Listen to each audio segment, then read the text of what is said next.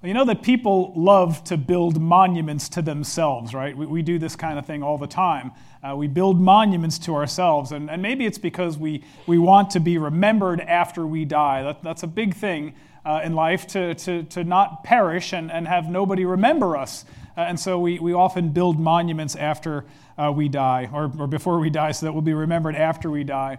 Uh, the oldest known life size statue of a man ever created, uh, that's been found anyway, uh, is this statue that was found in southeast Turkey. This is called Urfa Man. Uh, it stands 5 foot 11 inches tall, so it's a life size replica of somebody. The art is, you know, take it or leave it, I guess, but, but it's really old, and that's the thing about it. Uh, uh, supposedly, this dates to 9000 BC uh, depending on your view of things. Uh, you might agree or disagree with that, but 9000 BC is when this uh, statue was supposedly created. Uh, this statue of Akhenaten, also known as Amenhotep IV, uh, a, a, pharaoh of Egypt, uh, was built about 1340 BC and actually stands 41 feet high. You can't tell from that picture, but that's how tall the thing stands. Uh, Ramesses II, a pharaoh of Egypt, was a, a, a prolific builder, uh, and he built this uh, temple called the Abu Simbel Temple to himself in the 13th century BC.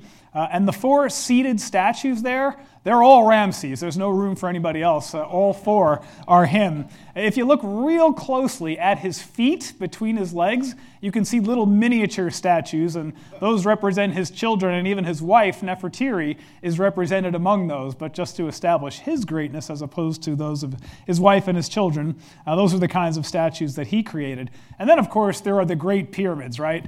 Uh, these Great Pyramids of Egypt, monuments to the pharaohs uh, who would be buried there. Uh, the largest of the Great Pyramids, the Great Pyramid of Giza, was built by Pharaoh Khufu in about 2500 BC, and that thing is 450, uh, 455 uh, feet tall, that, that greatest of the pyramids. So the ancients, they built these monuments to themselves to display their power and their wealth and to be remembered after they were gone. Uh, the Great Pyramid, for example, took over 25 years to build, uh, and it took about 2.3 million stones. And uh, some of those stones weighed up to two and a half tons, which is 5,000 pounds. 5,000 pound stones. So today's engineers are, are still marveling at how uh, these ancient Egyptians uh, built these pyramids. Uh, even with modern equipment uh, and, and with uh, today's engineering tactics, uh, the precision with which these pyramids were built and, and, the task of moving the stones is still would be hard to replicate even using today's most modern instruments. So they're a, a, testament to, to how these pharaohs wanted to be remembered. But they also tell us something more uh, about them. They wanted to be revered as well, right? As long as, uh, as well as being remembered. Because even the pharaohs knew that, that they were mortal, right? They, they all knew that they were going to die. And so they were trying to transcend time uh, in some way and to leave a legacy so that they would never be forgotten. Now, I don't know how well that worked out for them because, in the case of the Great Pyramid, uh, I didn't know who built it uh, until I actually did some research and learned that Pharaoh Khufu uh, built this pyramid. So it seems like over the centuries, uh, it's the Great Pyramid itself that gets the glory more than the Pharaoh uh, who built it, uh, much to his dismay. Uh, but that's true of all of us, right? Like, as long as, as, as much as, as we'd like to avoid it, as much as even the pharaohs wanted to avoid it, uh, time forgets almost everyone who has ever lived. So, uh, building monuments uh, to self is really just vanity, as Solomon called it in Ecclesiastes, a chasing after the wind. But Nebuchadnezzar found himself in the same situation. He wasn't any different than these pharaohs and kings who had gone before him. He was the world's first true ruler, the ruler of a whole empire. And when we left off last week at the end of Daniel chapter 2, he had just in, uh, given Nebuchadnezzar his dream and interpreted the dream for him. And Daniel had told Nebuchadnezzar that the, the statue uh, represented him, uh, his kingdom. The head of gold represented the Babylonian kingdom. And then after his kingdom, three more kingdoms would come in succession uh, Medo Persia, Greece, and Rome, but all would be inferior to his kingdom. Now, Nebuchadnezzar, in response to this dream, uh, could have two potential responses, I suppose. The first might be uh, to wonder how uh, his uh, uh, kingdom, his empire, could ever be toppled, that there would be empires that succeeded his. He might have spent time worrying about that or trying to figure out how to prevent that. Uh, the other potential response was let's build a 90 foot gold statue to commemorate me and my kingdom. and that is the way that Nebuchadnezzar went. Uh, so for us, you know, as monotheistic Christians who believe in one God, it's very hard for us to understand and wrap our minds around the polytheistic uh, mindset.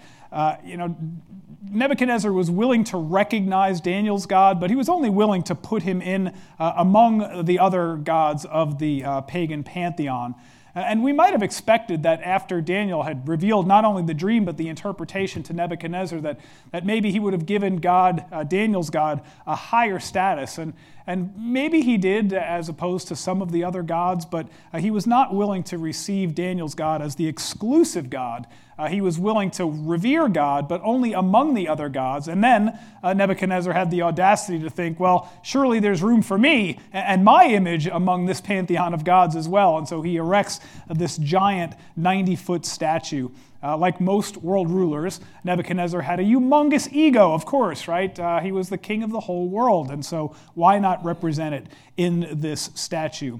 So, the story that we're about to, to look at today uh, really, it's about worshiping God no matter the circumstances, right? Uh, these three friends of Daniel find themselves in an impossible situation, uh, but they leave the consequences of, God, uh, of, of, of their decision to worship God to God, and they just continue not to engage in idolatry and continue to worship the Lord. So Daniel's three friends had remarkable faith in God and they were prepared for persecution.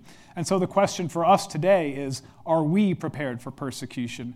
Uh, because we will face persecution as we continue to follow the Lord uh, in a world that is increasingly hostile to the Christian faith. So let's first look at the image of gold. This is verses 1 through 7. Uh, Nebuchadnezzar, the king, made an image of gold, the height of which was 60 cubits uh, and its width six cubits. He set it up on the plain of Dura in the province of Babylon. Then Nebuchadnezzar the king sent word to assemble the satraps, the prefects, and the governors, the counselors, the treasurers, the judges, the magistrates, and all the rulers of the province uh, to come to the dedication of the image that Nebuchadnezzar the king had set up. Then the satraps, the prefects, and the governors, the counselors, the treasurers, and the judges, the magistrates, and all the rulers of the provinces were assembled for the dedication of the image that Nebuchadnezzar the king had set up. And they stood before the image that Nebuchadnezzar had set up. And then the herald loudly proclaimed, To you command is given, O peoples, nations of men of every language, that at the moment you hear the sound of the horn, flute, lyre, trigon, psaltery, bagpipe, and all kinds of music, you are to fall down and worship the golden image that Nebuchadnezzar the king has set up. But whoever does not fall down and worship shall immediately be cast into the midst of a furnace of blazing fire. Therefore, at the time when all the peoples heard the music of the horn, flute, lyre, trigon, psaltery, bagpipe, and all kinds of music, all the peoples, nations, and men of every language fell down and worshiped the golden image that Nebuchadnezzar the king had set up. So, uh, under penalty of death, uh, they bow down to this thing. Now, scholars debate when exactly this happened in Nebuchadnezzar's reign. It's interesting, the Greek translation of the Old Testament, which is called the Septuagint, uh, adds into verse 1 in the 18th year of King Nebuchadnezzar.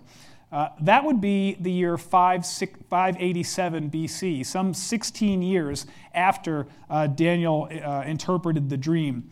So no one knows why these Greek scholars uh, inserted that in the 18th year of Nebuchadnezzar's reign into uh, verse 1. Uh, when we think about it, in 587 BC, if you remember your, your chronology, uh, that was the third time that Nebuchadnezzar went to the Holy Land. And when he was there, that was the time he destroyed the temple and brought all the rest of the uh, Israelite uh, exiles back to Babylon. So it seems unlikely to me that he would have been in Babylon erecting this statue because he was in Israel, uh, I think, uh, bringing all the exiles back and burning down Jerusalem. So uh, I prefer uh, the, the, interpretation that this happened much closer in time uh, to the time of his dream and Daniel's interpretation of it, which would have been closer to around 602 BC. Uh, but whenever it was, since Nebuchadnezzar said, I am the head of gold, uh, why not make a great golden image testifying to his greatness? So uh, that's what he did. And he probably did it uh, to increase his fame, to increase his notoriety, but also to instill fear uh, and awe and reverence in his subjects uh, and to try and unite them in worship and allegiance to him. And so this statue uh, is, is uh, if you work out the distance, a cubit is about a foot and a half. So this thing is 90 feet high and only nine feet wide. Now, that is grossly out of proportion for representation of a human body, right? It would be way, way too tall and way too thin. Uh, and that's why many think that it was a statue that was on a very tall base, perhaps like this. Maybe uh, half of the statue was base and half was body. Uh, but we don't know. That's just a guess. Uh, but the whole thing was overlaid with gold. Uh, and there was a Greek historian by the name of Herodotus who visited uh, the plain of Dura and saw this, and he, he wrote down his findings. And he said uh, that never in his life had he seen so much gold, or even imagined that there could possibly be so much gold in the world that this statue could be created. So it must have been quite a spectacular sight. And uh, it says Nebuchadnezzar built this statue in the plain of Dura. Uh, we don't know exactly where that is. We know that the word Dura means inside enclosed walls. Uh, so, somewhere in the Babylonian kingdom, inside closed walls, more than likely, there was a plain, and that is where he erected this statue. Uh, many scholars think it was 16 miles southeast of Babylon. I don't know why he would have chosen such a location, but uh, that's what they believe is where he uh, put this statue up. Uh, so Nebuchadnezzar demands that all the administrators bow down to this statue whenever the music is played. Now, uh, we play music in our worship services, right? We love music. We love to worship the Lord through music, and, and music can be a very helpful way to worship God, and that's why we sing the songs uh, that we sing. Uh, but forced worship, being forced to bow down at the sound of music, isn't true worship, right? Uh, he demanded that of his community. Uh, he forced them to do it, even if they were unwilling. And Nebuchadnezzar had quite a cabinet full of officials, right? The satraps, uh, these were the highest political officers in each particular province.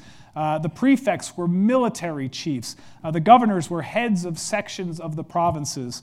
Uh, the, the counselors were high ranking judges. The treasurers had uh, control over the money. Uh, the judges were kind of mid level judges, and the magistrates were the lowest level judges. Uh, the rulers were subordinate to the satraps, who seemed to be the highest office uh, in the land. but these all represented the various levels of the bureaucracy of Nebuchadnezzar's government. Just like we have levels of government in the U.S., he had it in his government too. So there are hundreds, if not thousands, of them. And according to verse 4 and verse 7, they all spoke many different languages. So this statue would unify them, unite them, even though they spoke different languages. It would unite them under uh, Nebuchadnezzar's authority and under his, uh, under his kingdom.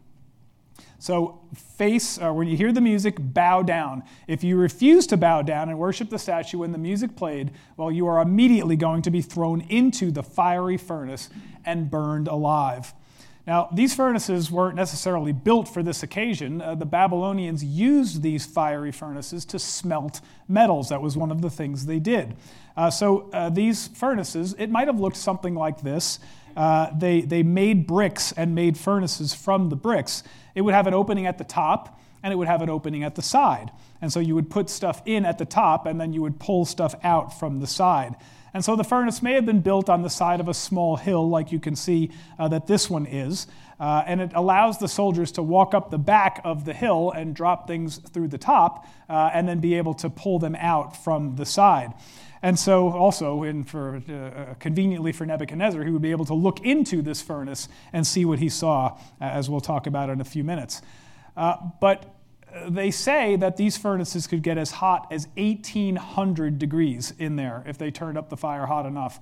And that would sure be enough to inspire fear, right? You would burn to ash in a second uh, in that kind of fire. Uh, and so that's what the Chaldeans had in mind for these three young boys. So let's look at the Chaldeans' uh, accusation of the three. This is verses 8 to 12. For this reason, at that time, certain Chaldeans came forward and brought charges against the Jews. And they responded and said to Nebuchadnezzar the king, O king, live forever. You, O king, have made a decree that every man who hears the sound of the horn, flute, lyre, trigon, psaltery, and bagpipe, and all kinds of music is to fall down and worship the golden image. But whoever does not fall down and worship shall be cast into the midst of a furnace of blazing fire. There are certain Jews whom you have appointed over the administration of the province of Babylon, namely Shadrach, Meshach, and Abednego. These men, O king, have disregarded you. They do not serve your gods or worship the golden image which you have set up. Uh, so they laid a trap, and then they thought that they could spring the trap on these three uh, young boys. The first thing we notice, of course, is that Daniel is not with them, right? It's just the three uh, Shadrach, Meshach, and Abednego. So where's Daniel? Uh, most likely, the answer uh, comes from uh, Daniel chapter 2, verse 49. It says, At Daniel's request, the king appointed Shadrach, Meshach, and Abednego administrators over the province of Babylon, while Daniel himself remained at the royal court. So we can imagine that Shadrach, Meshach, and Abednego are in the plain of Dura doing whatever their administrative duties are, while Daniel is either in the palace or he's away on official business. Uh, but the Chaldeans, uh, these are astrologers. These are the wise men in uh, Nebuchadnezzar's administration. And we can imagine that they were resentful of Shadrach, Meshach, and Abednego, right? They had just been promoted. Uh, they had received uh, these promotions at the request of Daniel and raised higher in the uh, Babylonian government uh, than many of these officials were. And so they were looking for a chance to take these guys down, right? They, they were Jews and they were outsiders, and, and they didn't want them up above them in this cabinet. And so they're looking for an opportunity. And so here's the accusation they make against them uh, They have no regard for the king, uh, they do not serve the king's gods, and they do not worship the golden image. And so these charges amounted to treason against these three guys because Nebuchadnezzar said, uh, You're going in the furnace if you won't do that. That's a rebellion against me.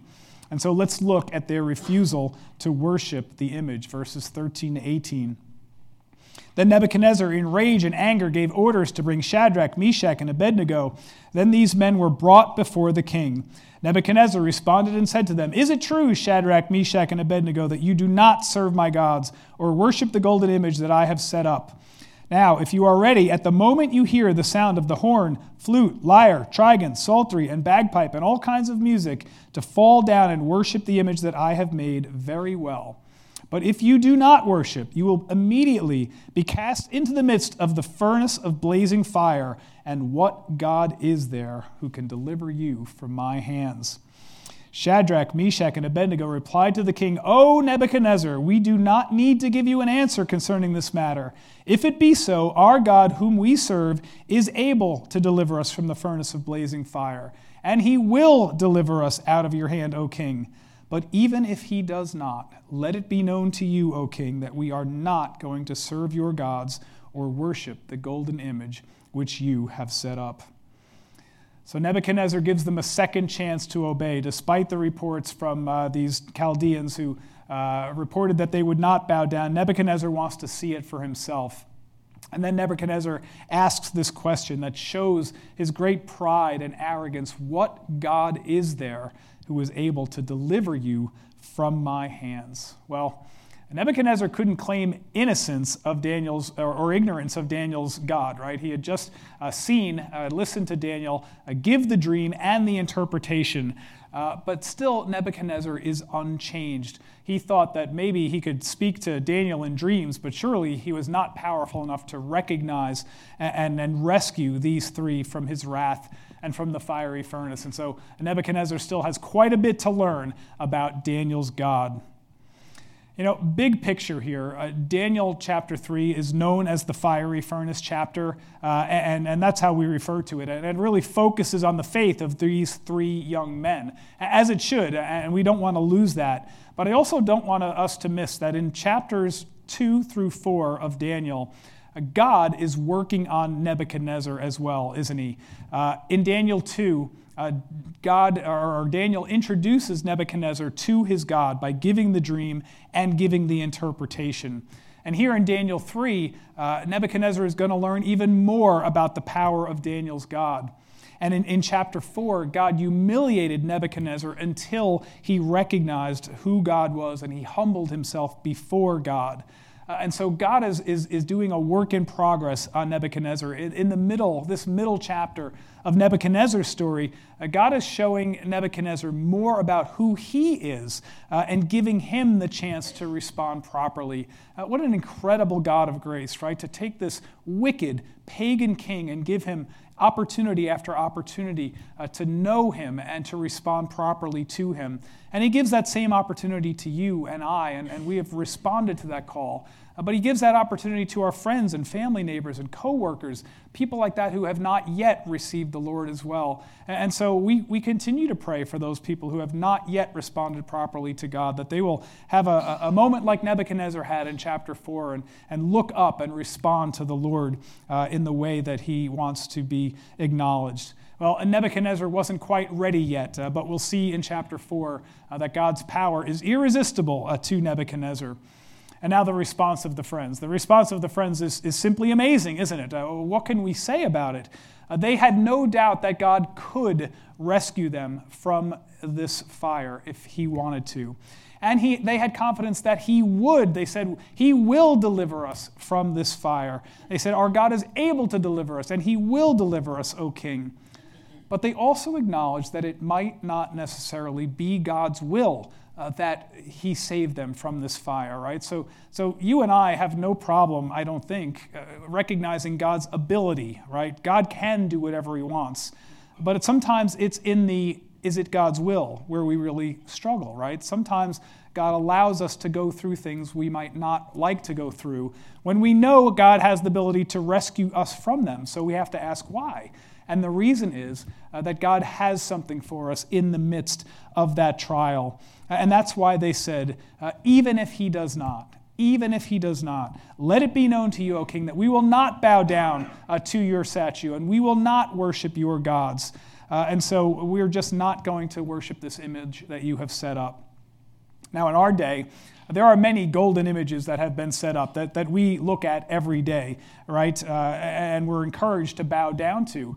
Uh, money, uh, for one, status, prestige, uh, right? Uh, material possessions, uh, fame, attention, uh, sexual gratification, praise of men. All these things are things that, that we are supposed to worship and idolize. But we, as children of the Lord, have to reject the world's, what the world offers and the world's gods and worship the one true God only, as these three did.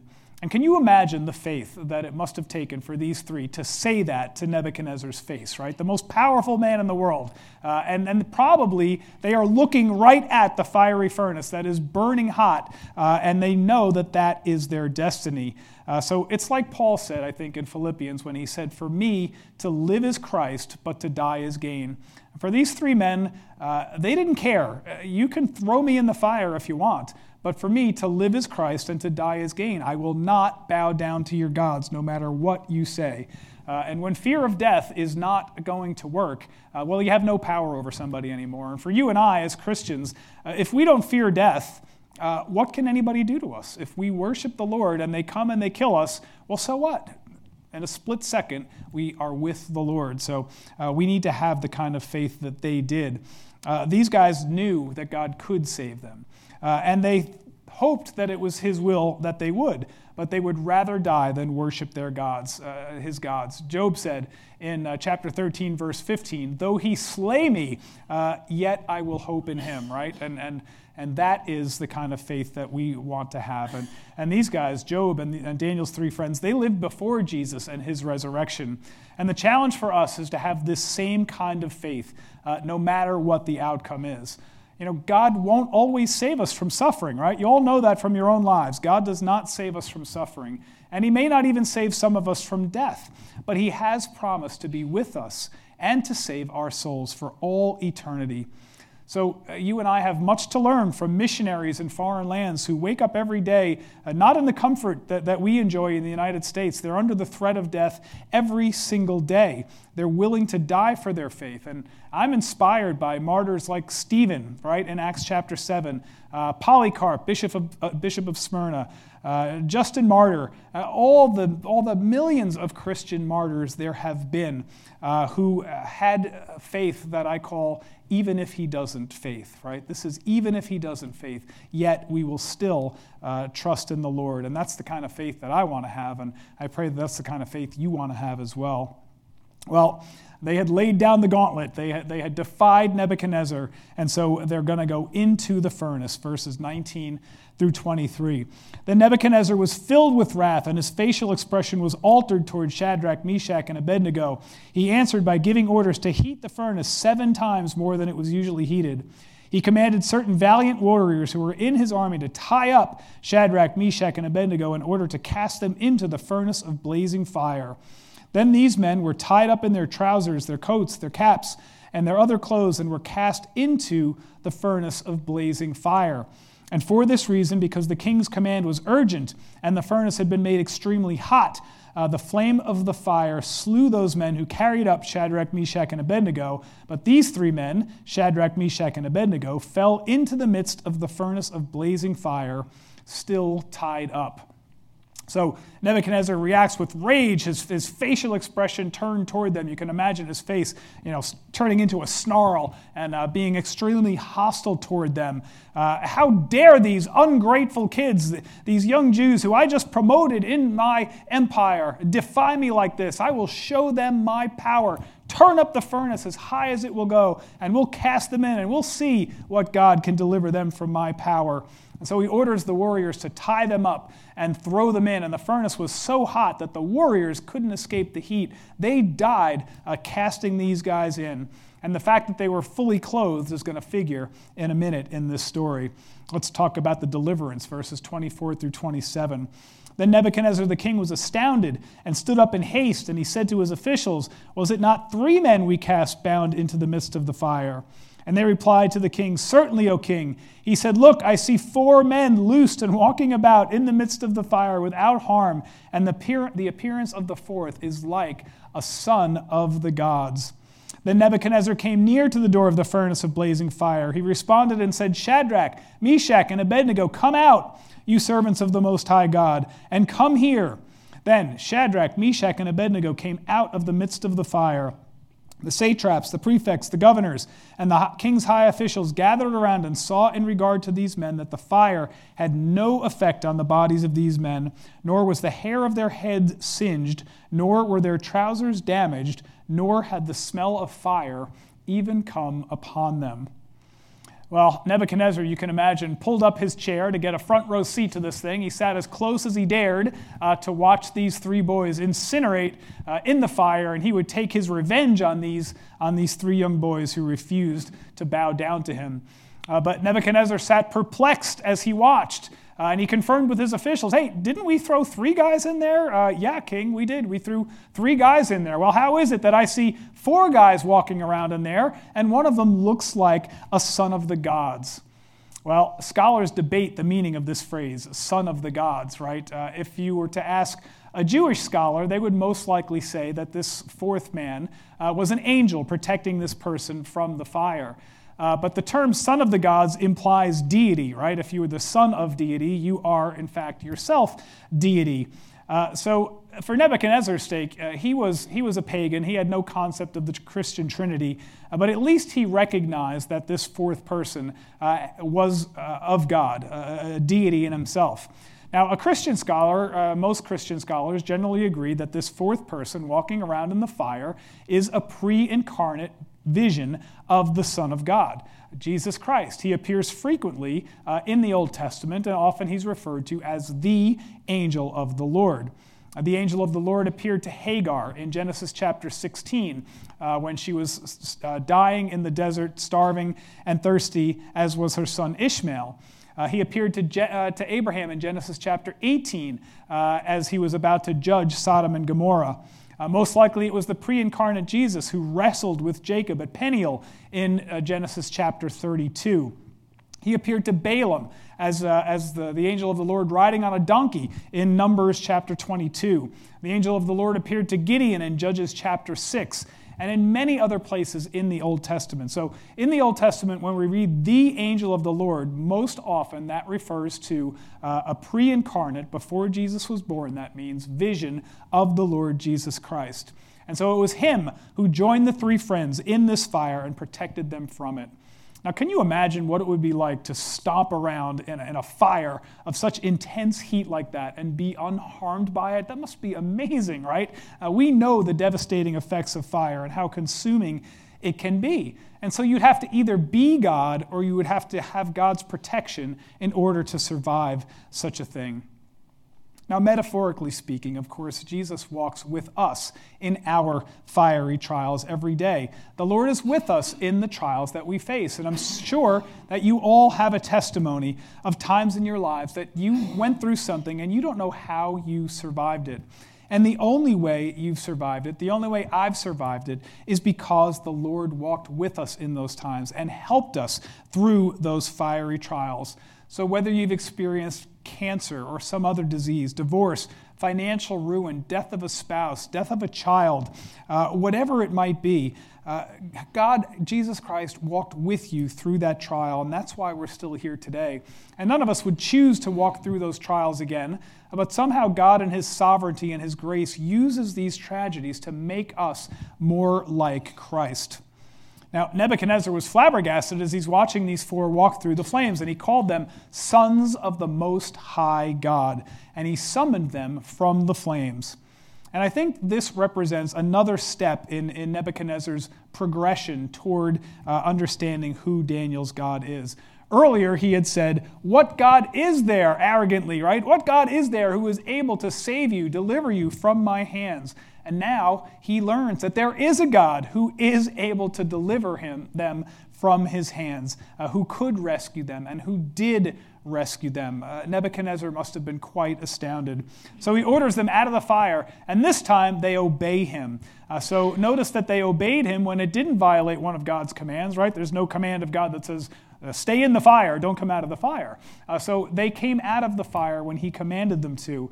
And it's a lesson for us. God establishes governments. He tells us to obey the government unless it contradicts something that God commands. And so that's why uh, these three would not bow down to the statue, but they would come out of the fire. Now, our family, one of the things that we like to do is on a nice night in the fall or in the spring, we like to make a fire on our back patio uh, and, and, and, make a fire in our fire pit and roast marshmallows and listen to music and just hang out and be together. Uh, but the only downside to that, of course, is that you're completely covered in smoke and ash when the thing is over, right? You have to, you have to wash your clothes and you have to scrub yourself from head to toe because the smoke seeps into your pores, right? We all know that from our own experience. But for these guys, there wasn't even the smell of fire, not even on their clothes. So they walked through this fire completely unscathed, as though it were not even there. They were completely unaffected by it. And so when Nebuchadnezzar saw this, he started to come around and start to realize uh, the power of Daniel's God. Uh, Nebuchadnezzar's transformation was not complete. Uh, we'll see a little bit more of his progression next week. But for now, Nebuchadnezzar blessed the one true God in verses 28 to 30.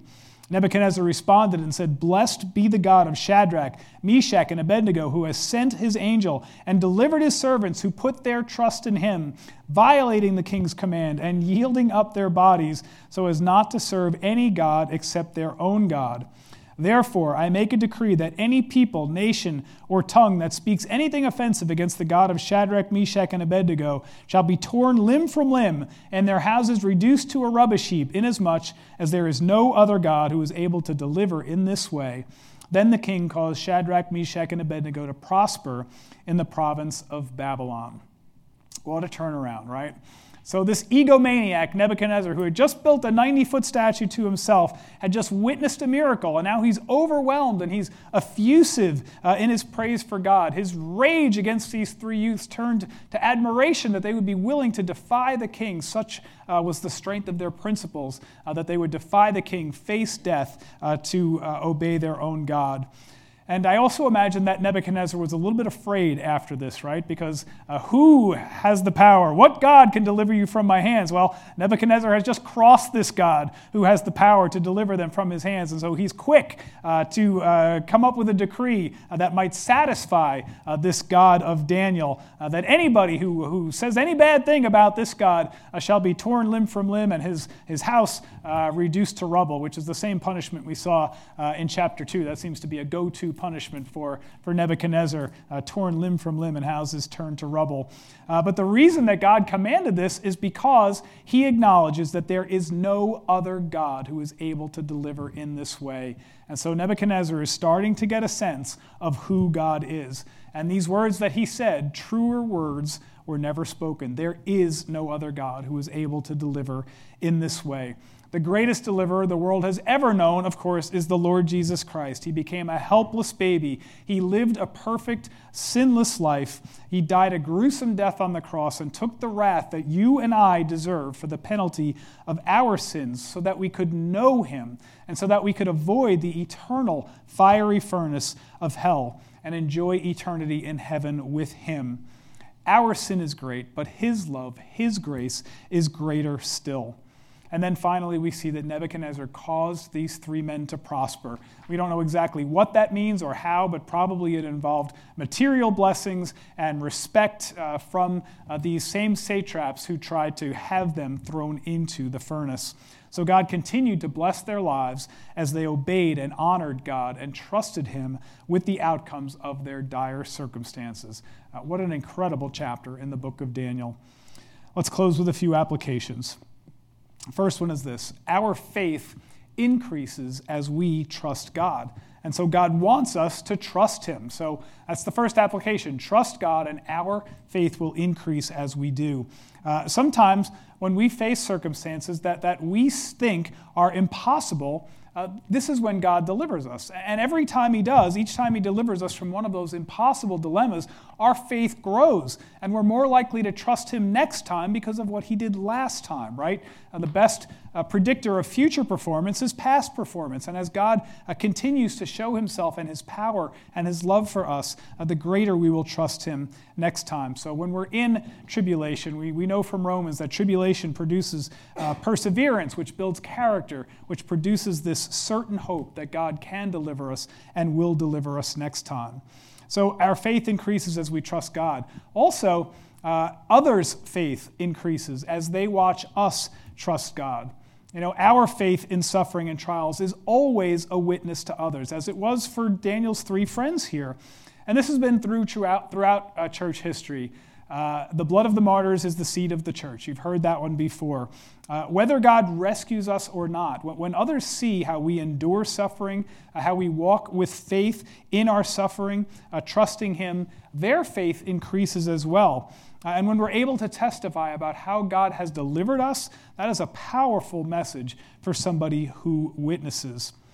Now, one of the reasons that I wrote my first book, the first book that I wrote, and, and, and the beginning chapter about the anxiety and the depression that I went through, uh, that I honestly thought was going to kill me. I did not think I was going to survive that. The reason I wrote that was, was to give other people who are going through that or who may go through that in their future uh, some kind of hope because there's nothing like a true story of hope and deliverance to encourage others in their faith. So, uh, you and I need to tell our stories. Uh, this is how other people become encouraged and their faith will increase. So in Daniel 3, the faith of these young men, uh, uh, that was remarkable faith. It moved Nebuchadnezzar a little bit closer to understanding who God is. And, and we can only imagine how many other witnesses there were on the plain of Dura that day who saw what happened. It wasn't just Nebuchadnezzar. There were all, the whole government was there, bowing down to the music, but not these three. They witnessed what happened. And so you can imagine how they must have been changed that day. Third, be careful who you worship. God made us to worship Him only.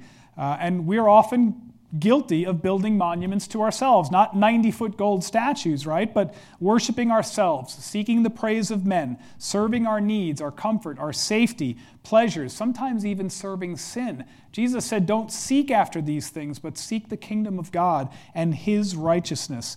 So don't build monuments to self. Store up for yourself in heaven treasures that will not rust, where moth cannot destroy, and where thieves do not steal. So, how do we do it? Well, sharing our faith with others, giving sacrificially to Christian causes, living godly lives that, that, that show that we are children of God are some examples. Uh, when God is our number one priority, material goods and comfort become less important. Uh, only God is worthy of worship, and we have to be careful that He is on the throne and not us. So, be careful who we worship.